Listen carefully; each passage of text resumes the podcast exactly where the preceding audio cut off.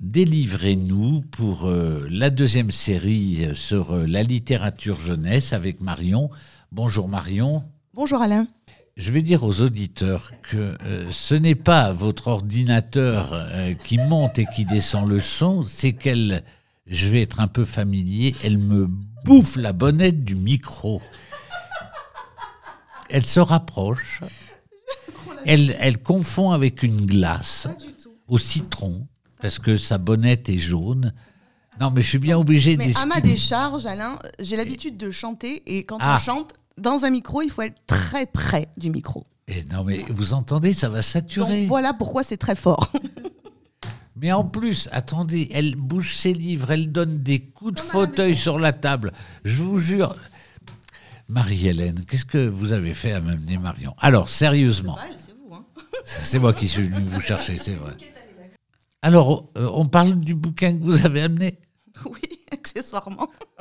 Alors, je vais vous présenter une bande dessinée pour la jeunesse intitulée Jeda, l'esprit de l'eau. Le scénariste est Fabien Fernandez, illustrateur, graphiste, maquettiste. Et l'illustratrice est Nicolette Migaldi, qui est une artiste de bande dessinée, illustratrice également, euh, milanaise. Et elle se considère comme une grande fan de mythologie, des mondes fantastiques et de jeux vidéo. C'est un album qui propose euh, une héroïne euh, et nous fait, qui s'appelle Jeda, donc, et il nous fait découvrir une nouvelle culture, la culture aborigène. Ses contes, ses légendes, ses esprits et autres créatures qui peuplent le bush australien.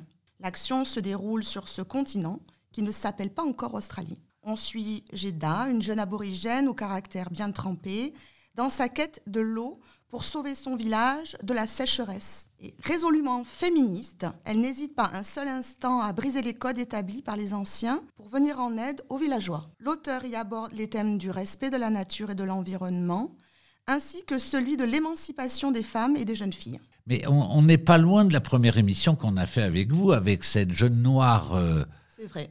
C'est, c'est un, et c'est à chaque fois. Là, c'est une jeune aborigène. Je ne sais pas quelle va être la troisième émission jeunesse avec vous, mais déjà, je trouve des liens intéressants. Oui, ce sont effectivement euh, deux héroïnes euh, au caractère bien trempé. Je sais pas, j'ai bien l'impression, c'est la première fois qu'on travaille ensemble, n'est-ce pas Mais j'ai bien l'impression qu'il s'agit un peu de vous. C'est très projectif tout ça.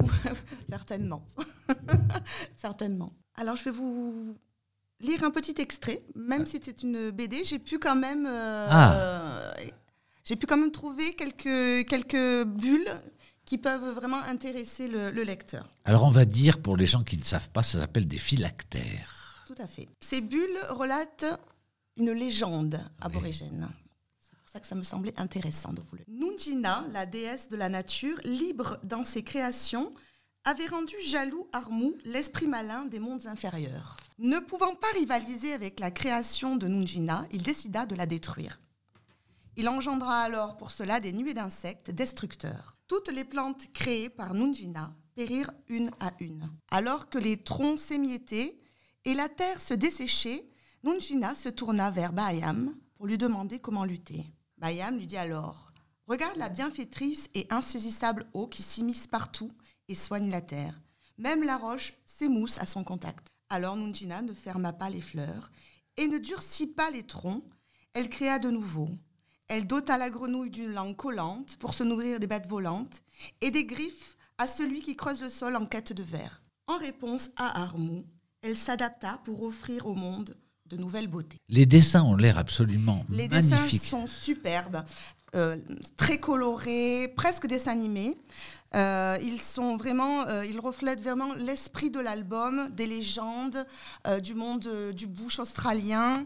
C'est vraiment un petit bijou au niveau de l'illustration, ça c'est certain.